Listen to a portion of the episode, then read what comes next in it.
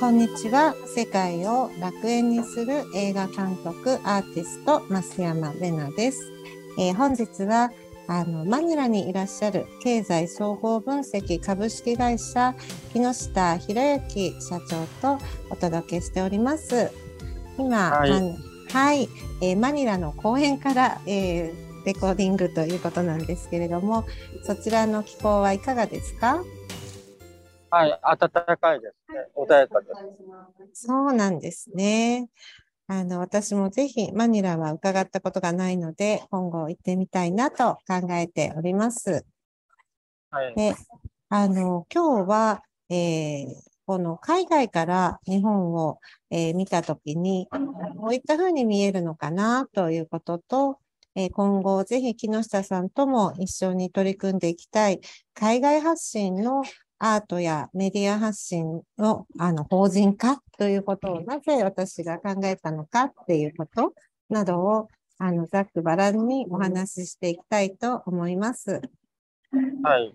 はい。あの、ずいぶん前に木下さんとフィリピンでメディアビザを取ったらどうかっていう話をしてたことがあったですよね。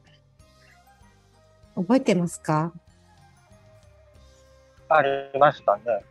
はい。で、私の夢は世界で9個のピースアートセンターを設立したいっていうことを20年ほど前から考えていて、で、日本の中ではこういう形で定点発信の、えー、ラジオ番組を取り組んでみたり、また MX テレビの地上枠を買って、その中で種子法のことや、あの、金融の通貨発行の件なども取り組んでみたりして、そのメディアの限界値とですね、いつもぶつかりながら行ってきていました。また、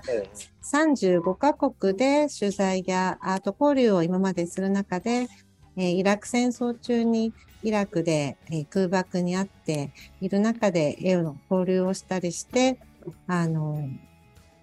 いつかこういった物価の発信をし合うことで、どちらの国が、ね、強いから傷つけていいとかいう形のない、えー、世界平和を作りたいという壮大な構想がありまして、で、それを、えー、目標に、えー、雑誌を作ってみたり、展覧会を行ってみたり、映画を作ってみたり、いろんな活動をしてたんですけれども、あの、そろそろ私も46歳っていうことで、娘も成人を長女はしたし、人生の後半戦、夢を具体的に形にしていきたいなというふうに今考えています。で、あの、それで、えー、この、この4年間は、えー、歳三の刀という映画を取り組んできまして、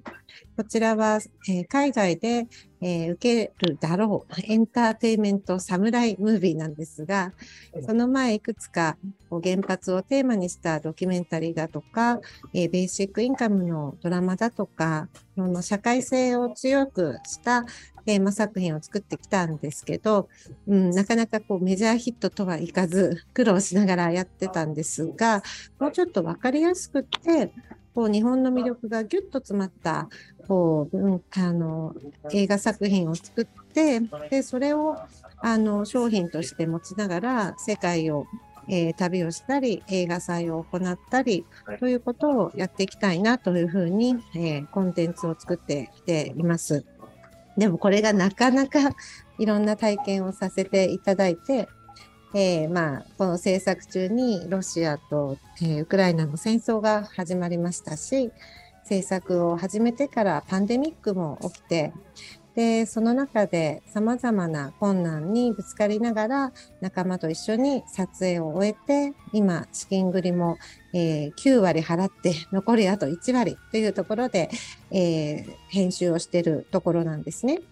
で、ただ最後、ロシアの方々にもう一度送金をするということ自体が、今の日本法人だとできないっていう状況があるんですよ。で、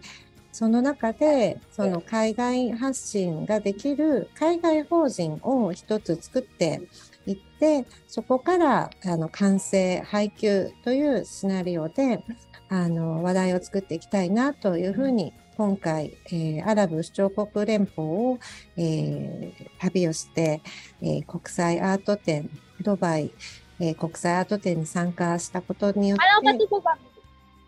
て、えー、感じたわけです。で、その思いを、えー、思いやそのビジョンをぜひそのパートナーである木下さんにもそして今までずっと応援してきてくださっている、えー、視聴者の皆さんにも、えー、理解していただきたいなと思って、貴重なあの地上波お時間をいただいて、本日お話ししたいと思っています。よろしいでしょうか？はい、はい、よろしくお願いします。はい。あの、まずは、えー、第1弾はこの国際映画っていうものを、この、えー、色眼鏡なく、まっすぐ多くの人に届けられるという時に日本の、えー、限界を感じています。えー、それはまあ、具体的には送金できないという 事務的なあの社会的な社会制裁ですね経済制裁の中での限界だったりとかあとその日本のメディアというのはアングロサクソン系の、えー、言ってみればアメリカメディアの、圧力のもとありそれがメディアだけではなく、えー、エンターテインメント界でもその、えー、敗戦国日本としてアメリカの方ばかり見てきたということが骨格としてあると感じています。でそれを打ち破ってですねあのもっと軽やかに多くの人たちに作品をシンプルに届けるということ自体がなかなかしにくいと思ってで日本の中ではその殻を破ろうとした方々が、えー、たくさんいますけど例えば堀江門さんとかそういった役を破ろうとした人たち彼はあのフジテレビを買収しようとしたり、えー、具体的にメディアを変えようと動いてましたよね。ただ、ライブドア事件で犯罪者ということになって、まあ、牢屋にも入りながら今も活動を続けてられるんですけど、ある程度それを超えようとした時に、えー、潰されるということがあるなというふうに感じています。で、はい、そのような結果、えー、引いてみると日本経済というのは、えー、ここあの20年停滞を続けております。えー、こういったことがですね、あの、なんかこう、突破したいっていうふうに思っていて、で、木下さんも同じ思いを持ってらっしゃるんじゃないのかなというふうに思うんですが、いかがでしょうか？そうですね。まあ私の場合はだから結構このラジオ局はい、とか、あの、ラジオ局は、確かにまあ、運営する側にいるから別段ないんですけど、はい。そうですね。どのあたりなのかなっていうのは思いますね。どの辺までいたらなんか不利なのかな。はい。まあ私はだから、なんでしょうね、まあ、国ごとに、まあ、限界があるっていうふうに、まあ、ある意味、まあ、うん、諦めはあって、そこまでだから、本だから万能であれとは思ってはいないんです。うん、その国それぞれだから、うん、できることとできないことはあるそうですね。このだから、なんという日本を、はい、だからハブにしたいのか、はい、だからど、どんな国を、だから、例えばアラブ首長国連邦ですかね、ドバイだったらね。はい。えー、だからドバイの方が自由度がありそうです。フリーゾーンというのがありまして、ここではまず税制優遇があって、えー、その今までは法人税がゼロえー、ただ、えー、今年の6月からは9%ということになるので、完全にあのフリーではないんですけれども、えー、そういった海外の、え誘致を進めてます。また、あの政治的にも亡命者を多く受け入れているということがあります。で一方で日本というのはその入国管理局の人権侵害が、え国際的に問題になっている国で、えー、難民認定を受けられる方は、毎年数十人、30人とか、えー、この海外の、えー、旅行者、あの労働者の方の中でも、特に有色人種の方は、えー、こう食事をきちんと与えられないとか、えー、理由なく、あの、非人道的な環境に置かれるということが、えー、あり、その中でスリランカ人の方が亡くなったりとかいうことが大きく国際問題になったりして、海外の方を受け入れられる安い環境かなというと、排他的な部分があります。それは今まで、まあ、単一民族、単一言語で、えー、1億、えー、数千人というその市場を持って、それで成り立ってきたということがあって、世界第2位の経済大国ということに敗戦からあの成功してきたという成功体験があったからこそだと思うんですけれども、えー、その経験っていうのが今、えー、時代の変わり目の中であの限界を迎えているというふうに感じていまして、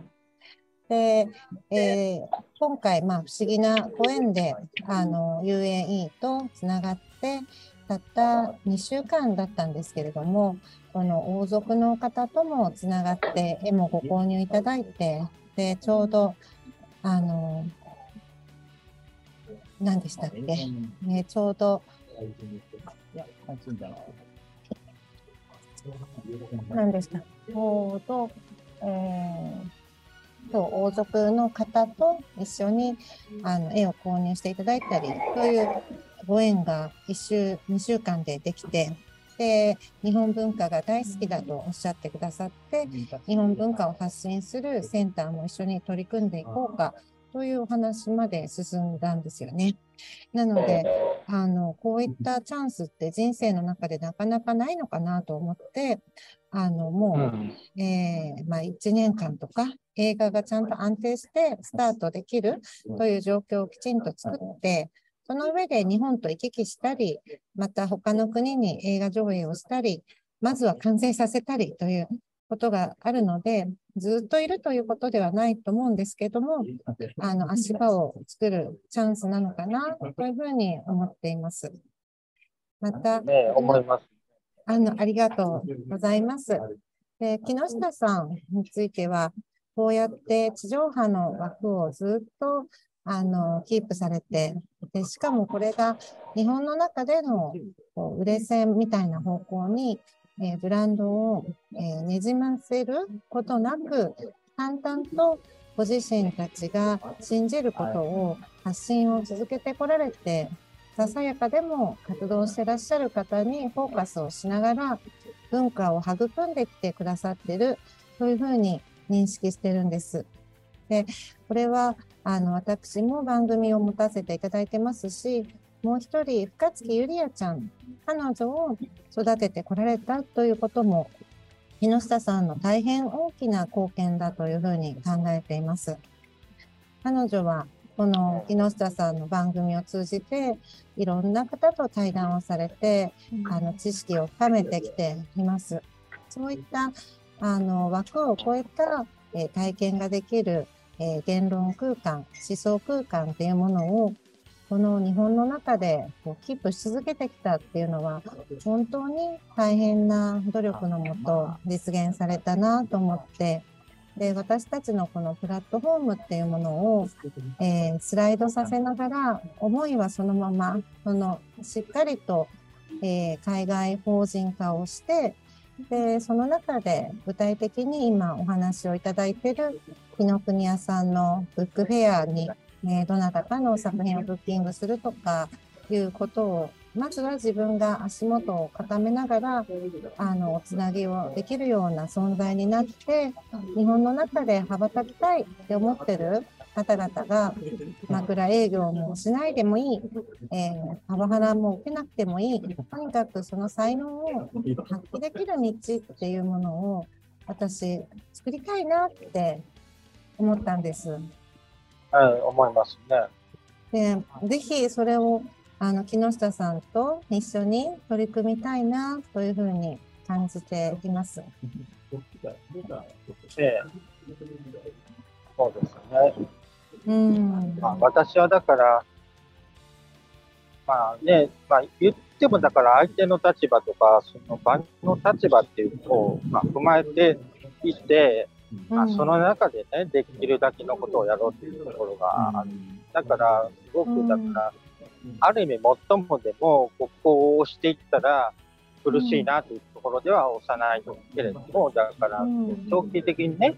こう、やっぱり自分の進路を確保していくというところをも思ってます。なるほど。どんな進路を、えー、取り組もうと思ってらっしゃるんですか？まあ、だから、私が一番興味があったのは、だから芸術分野じゃなくてね、最初の発端は。はい。相場ですよね。その相場というものは一体どうやってできてるんだろうかというところに興味があったんですよね。はい。その外国とつながるところの、はい、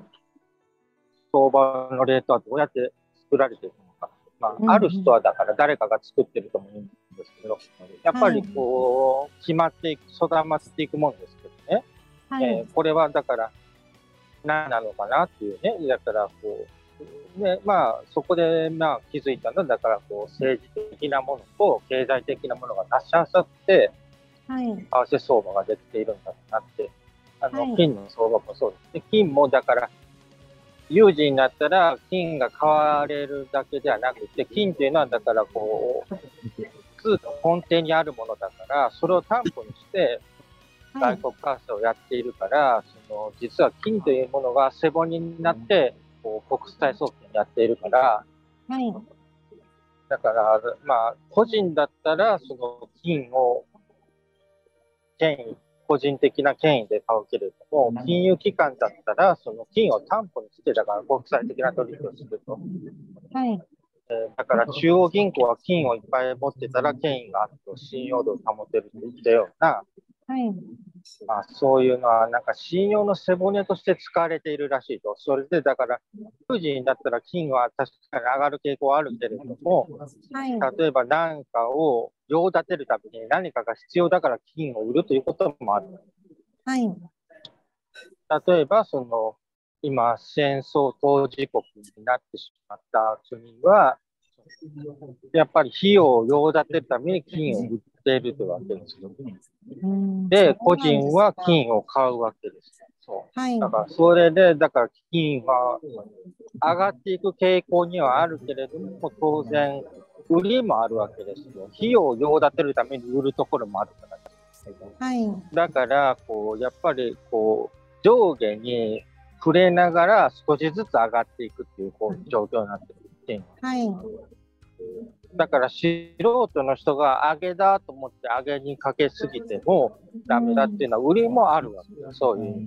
はい。そういうふうなところね、こうだから上下のボラティリティの触れと、だけどこう時間が経つごとに上がっていくという傾向ですよね。えー、はい。これが足し合わさってこう相場になってるんだなっていう、ね。うん。いろんなことがあったけど、なんか今年、そういう時代の岐路にあるというふうに思ってます。で、ジャニーズ事務所のジャニー北川さんが長年性暴力を青少年に、え未成年に行いながら、それを日本社会のメディアや警察、みんな知っていたのに、見て見ぬふりをしていたということが BBC で暴かれました。で、それが暴かれたのにもかかわらず、まだ日本では NHK もそれを報じず、あの、そのままを演じてるんですけど、私、時間の問題だって考えてます。国際的な場所での契約が、そういった人を陥れるような日本ならではの、えー、敗戦国日本ですね。敗戦国日本の、えー、アメリカの軍がトップに行く中で行われてきた、えー、社会の構造のあり方が今改められようとしてると思ってまして新しくそういったストレスなく、えー、才能を育て発揮していく場っていうのをあの作りたいし、それが今、えー、うん、放送法も変わりますし、いろんな形で明らかになってきている時代だと思ってます。その中で活動のステージをみんな少しずつこう上げていくというか、パワーアップしていくということができたらいいなっていうふうに思ってます。はい、そうですね、そう思います。うん。まあね、放送に関してはね、だから、まあ、工藤、工藤なんとかさんおっしゃってましたけど、工藤丈一さん。はい。あ何かそういう壁があるとね、ではい、山本七世さんがその日本のその文化についてね、だから、あのすごくヒントになりましたね。はい。どんなお話をされていたんですか？やっぱりこう、日本のこう言論空間はですね、こう制約があると。はい。なので、例え話をしなければならないと、大切なことをしゃべるんだ。はい。山本七世さんがそのユダヤユダヤ教というものをテーマにされたのだから例え話だと思うんです。はい。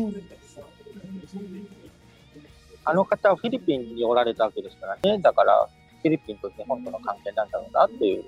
ふうに私は思ってきたんです。うん、そうなんですか。フィリピンそういえば、はい、うん、フィリピンには桜を見かけたことがないんですね、私ね、そういえば。桜って日本独特なのかしら？でも、あの、アメリカには持っていきましたもんね、確か。そうですか。それから関西学院にはフィリピンのようなヤシが植わってますね。だから関係がある国はお互いに木を持っていくもんだろうと思うんですよね。うん、それが熱帯的な気候の中であの桜が根付かなかったのかしら。さあそういうことも聞かないですね。うんでまあここリサールパークです。リサールパークは日本の日比谷公園みたいですね。両側にビルがあって、はい、日比谷公園にいるみたいな気持ちになります。うん。もうみんなも穏やかな。はい。なんか前、えー、ハリウッド映画のエンディングシーンですごい美しいシーンがあったっていう話をされてましたね。あれは何の映画だったかな？で公園で、えー、みんながキラキラ笑っててそういう世界を作りたいですよっていう話を前したことがありましたね。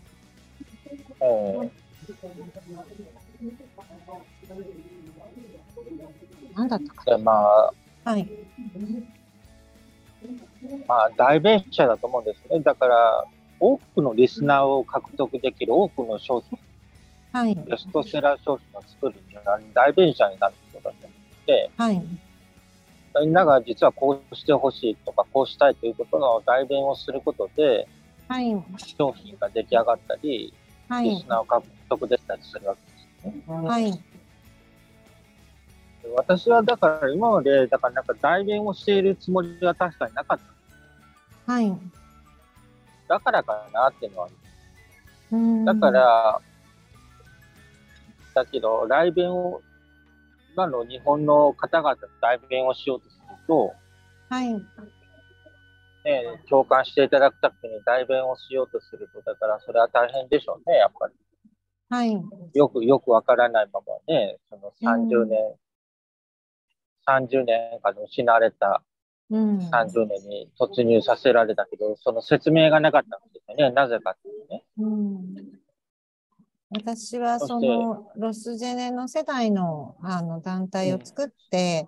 で、まあ少ないけれども、いろいろ全国の方からご意見を、あの、会員さんからいただいたり、お声を聞いて、お聞きして、その声を意見書という形で、えー、官邸に届けたりとか、えー、厚労省に届けたりとか、ずっとずっとといっても10年ぐらいですけど、してきていますね。うん。えー、えー、その代弁を、えー、政府に届けるという、その、えー、なんて言うんですかね、その、えー、お手紙を運ぶ鳥みたいな ことをこうしていても、なんかこう、変わらないという 感覚を、限界を感じているところで、新しく国内だけではない具体的な行動を助けてください、お代官様お願いします。じゃこの国変わんないんですよね。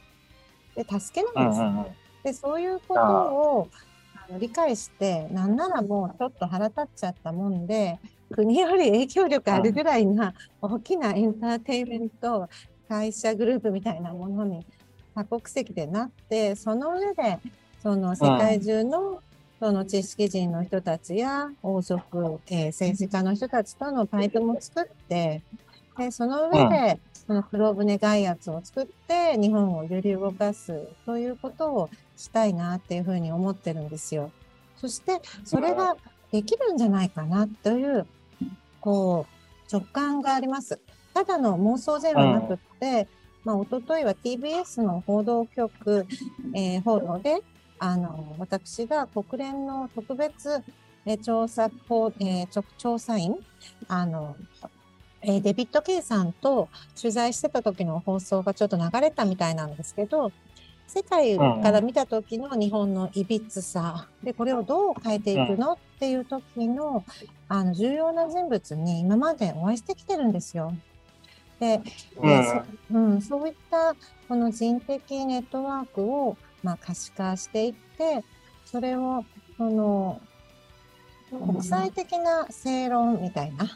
あの正しい、えー、照らし合わせて日本の中を育て直していくというそういった取り組みが今後できたらいいなと思って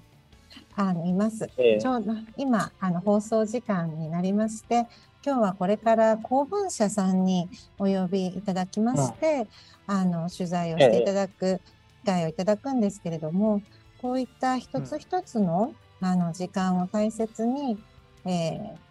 どうやって今後の、えー、社会をデザインしていくか、またその中で自分ができることは何なのかというようなことを、うん、あの真摯に取り組んでいけたらいいなって思ってます。ありがとうございます。ありがとうございます。ぜひ、あの、Facebook ライブご視聴の皆様や、えー、ラジオ番組ご視聴の皆さん、皆さんのご意見も聞かせてください。えー、ぜひ、その単純に、えー、答えが出なくても、あの話し合うことも重要だと思いますし、今まで増山玲奈を育ててきてくださった、また、年上の刀を応援してくださった皆様一人一人のことを忘れていません。そして、振り返れば8年前に増山玲奈と東京選挙区で書いてくださった方にも忘れていません。何らかのご恩返しを皆様にしたいなっていうふうに私なりに考えてまして、でそれを行える、えー、基地をですね、作りながら、あの4年間大切に作ってきた作品を、えー、完成させて、えー、世の中に発信をしていきたいななんて思っております。それが世界中から日本アニメ大好きとか日本のこういうところに行ってみたいっていう方がインバウンドで溢れたりとかしてそこでたくさんの笑顔が生まれたり仕事が作れたりそういったビジョンを考えてます。あの今までそれができる人できるタイミングってなかなかなかったんですよね。海外でも日本人はなんかついちっちゃな親方同士喧嘩したりしてで中国人は大きく手をつないで チャイニーズタウン作ってでもその一同団結というか、多様性、違いを受け入れながら共存していくっていうことが、私は今できると思います。ぜひ、それを皆様と一緒に実現ができたらいいなって思っております。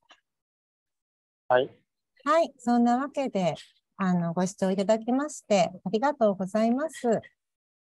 ありがとうございます。はい、この放送は多摩レイクサイド FM で放送しております。えー、この番組は一般社団法人ユーラシア国際映画祭経済総合分析の提供でお届けいたしました。最後までご視聴いただきまして、はい、誠にありがとうございました。ありがとうございます。はい。ではまたお会いしましょう。